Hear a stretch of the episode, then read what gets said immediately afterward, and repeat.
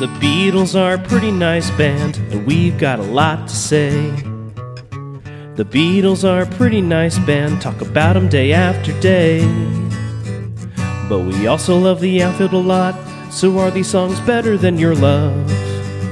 The Beatles are a pretty nice band, someday we'll judge if they're fine, oh yeah, someday we'll judge if they're fine. Sun King. Uh, great. The sun is a monarchy. Well, it is England after all. Bloody hell.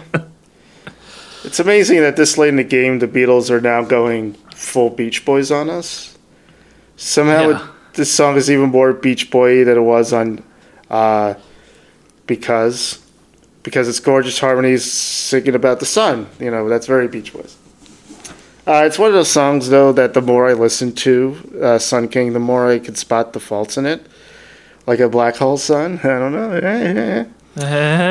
It's it's really really pretty, but there's no substance to it. It, it dresses up for no one, and you know that's a pun on. Ha ha. I get it. Oh, that laugh of yours. The lines in foreign languages are literally nonsense. It almost feels like I'm in church with the organ and chanting about a supposed higher power. Granted, it's prettier than a hymn, but all, all the same, big ball of whatever. Hey, not all the fragments are going to be winners, right? Like, Right. yeah, it it reminds me of the Beach Boys, but also the guitar work really reminds me of like the slower mom- moments of Dark Side of the Moon, hmm. like specifically Breathe. I know that's just kind of where my mind went when I was doing a bit of a deeper listen. Like I really get taken out of the song when they try to do the foreign language nonsense stuff. That's like when I'm really ready for it to be over. it's just filler, filler, filler. Filler. Dark Side came out in 75, I want to say. 72. If only there was a way to 73. Excuse me. Okay. And it was like on the Okay, top th- we're celebrating 200 the 50th for a anniversary million this year. years. Yep. We're, we're celebrating the 50th of it this year. We are all of us, of course. I- Yes. I, I can't believe that escaped my mind. Uh, Mar- Happy happy 50th to you. oh, Roger. and to you as well. May the dark side be with you. And also with you. Thank you. I have a. I, I, I sidebar. Here we go. All right. Because this. Here we go. I love like I love Dark Side of the Moon. That's one of my like like that's like a record of like you know before and after of like listening for for me, and I've. It's also an album that um, has spurs lots of people on the internet being like, "What pressing is best." And it's very Right. fun to watch people argue about that online. That's all I'm gonna say. Have you synced it up to the Wizard of Oz? I sure have. Have you? Um, I started to, and I'm like, I believe it. you know. I don't get the like going through it a second time. It's like that's unnecessary. I'm good. Yeah. So Sun King was written by John. It was recorded back to back with Mean Mr. Mustard.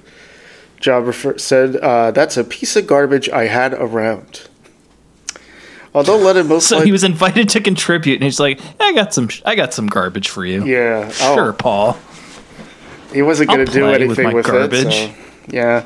so it might be passive aggressive, sure. Sure. Oh, I got songs for you. Although, although Lennon most likely got the title from the Sun King, Nancy Mitford's 1966 biography of the French King Louis XIV, whose nickname was Sun King. The song descends into cod Spanish, Italian, and Portuguese nonsense, with the odd English phrase thrown in. In an anthology, John Lennon was quoted as saying, When we came to sing it, to make them different, we started joking, saying, Cuando para mucho. We just made it up. Paul knew a few Spanish words from school, so we just strung any Spanish words that sounded vaguely like something. And of course, we got chica thirty. That's a Liverpool expression. It doesn't mean anything, just like ha ha ha. One we missed. We could have had para noia, but we forgot all about it. We used to call ourselves Los Paranoias. Yes. In 2020, McCartney expanded upon the meaning of chica thirty, saying it, that its meaning was more vulgar than Lennon had let on. I color Of vision. course. There was a thing at Liverpool that us kids used to do, which was instead of saying fuck off, we would say chica thirty. It actually exists in the lyrics of Sun King. And that's how we just kind of made up things, and we were all in on the joke. We were thinking nobody would know what it meant, and most people would think, oh, it must be Spanish or something. But we got a little seditious word in there. Those cheeky boys. Yes, and they couldn't reveal that for 51 years. Oh, you nasty boys. Yeah, I mean, that's, that's not as nasty as uh, fish and finger pie in Penny Lane. That's right. Yes. Uh, Lennon played early versions of Sun King during the Get Back Let It Be sessions. He, he, often seg- he often segged the song into Don't Let Me Down. As heard on the Fly on the Wall bonus disc with early copies of 2003's Let It Be, Naked. Sun King, which allegedly came to Lennon in a dream, opens with the sound of bells, bubbles, and chimes. Part of the crossfade joined the song to the end of You Never Give Me Your Money. Guitar passage then begins, influenced by Fleetwood Mac's 1969 instrumental hit, Albatross. Uh, that's interesting because I, and we mentioned this before that in the movie Get Back, like you see John saying to the guys, "Hey, have you heard this band Fleetwood Mac?" You know, Yes. and that was crazy, you know, because I associate Fleetwood Mac with the '70s, you know, and I had no idea that Right. any of the Beatles ever heard of them, and it's so weird that I know some it. people who like don't listen to Fleetwood Mac after a certain point. it's like only Peter Green, Fleetwood Mac, and then the band just oh, flat Oh out wow! doesn't exist. Okay, that's funny because I was like, that's funny because I was going to point out that like you could argue Pink Floyd wasn't the same or wasn't as good when Syd Barrett left. Yeah, bands are just different back then, right? You know. Mm-hmm.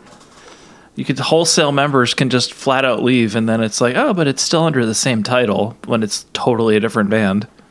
Mm-hmm. Can't get away with that now. It was under the working title "Here Comes the Sun King," but it was later truncated due to its similarity to "Here Comes the Sun." Uh, Geoff Emerick remembers. Geoff remembers. Joff remembers. Geoff remembers. A few days later, we recorded the backing tracks to Lennon's Here Comes the Sun King. He wrote out Here Comes the Sun King. Wrong. And Mean Mr. Mustard both recorded together a single pass. There's a slight gap between the two songs, so they could have easily been recorded separately, but knowing in advance they would be sequenced in that order, John made the decision to play through both of them in one go, which made it a little more of a challenge of the band's musicianship. But they pulled it off. It really was a group effort, and all four Beatles play with energy and enthusiasm, each making his own unique contribution to the sound and arrangement. Even Ringo came up with a strong idea, draping his tom-toms with heavy tea towels and playing it with timpani beaters in order to give John the jungle drum sound he was after. John was actually in a pretty good mood throughout the entire session. I could see he was a bit looser, a little more recovered from his injuries. He had the car accident with Yoko a few Right. uh, months before. And a lot less worried about Yoko, who was no longer lying in the bed, though it remained unmade in a corner of the studio. A mute reminder of the weirdness we'd had to deal with over the past few weeks.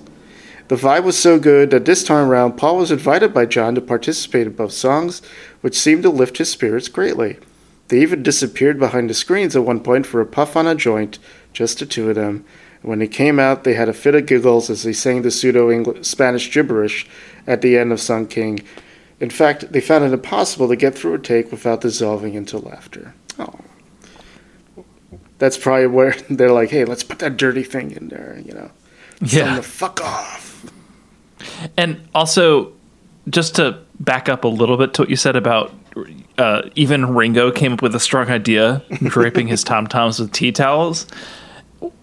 Once again, it's just Geoff being mean about Ringo. Like, come on. Even Ringo used his brain. Even Ringo had a great idea. Forget mean Mr. Mustard, mean Mr. Emerick here. Me, Mr. Emerick.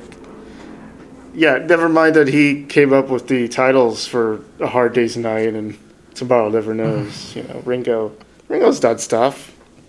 Yeah. He's about to have a really awesome drum solo, everyone. Yes, that's right. Um, in 1976, the Bee Gees covered the song for the musical documentary All This and World War II, which we've talked about before. Uh, Love Count Zero. uh, Josie Scale, I'm going to give this a Josie. I agree. I'm going to give it a Josie as well. The Beatles are a pretty nice band, talk about them day after day. But we also love the outfield a lot, So are these songs better than your love? The Beatles are a pretty nice band. Someday we'll judge if they're fine. Oh, yeah. Someday we'll judge if they're fine.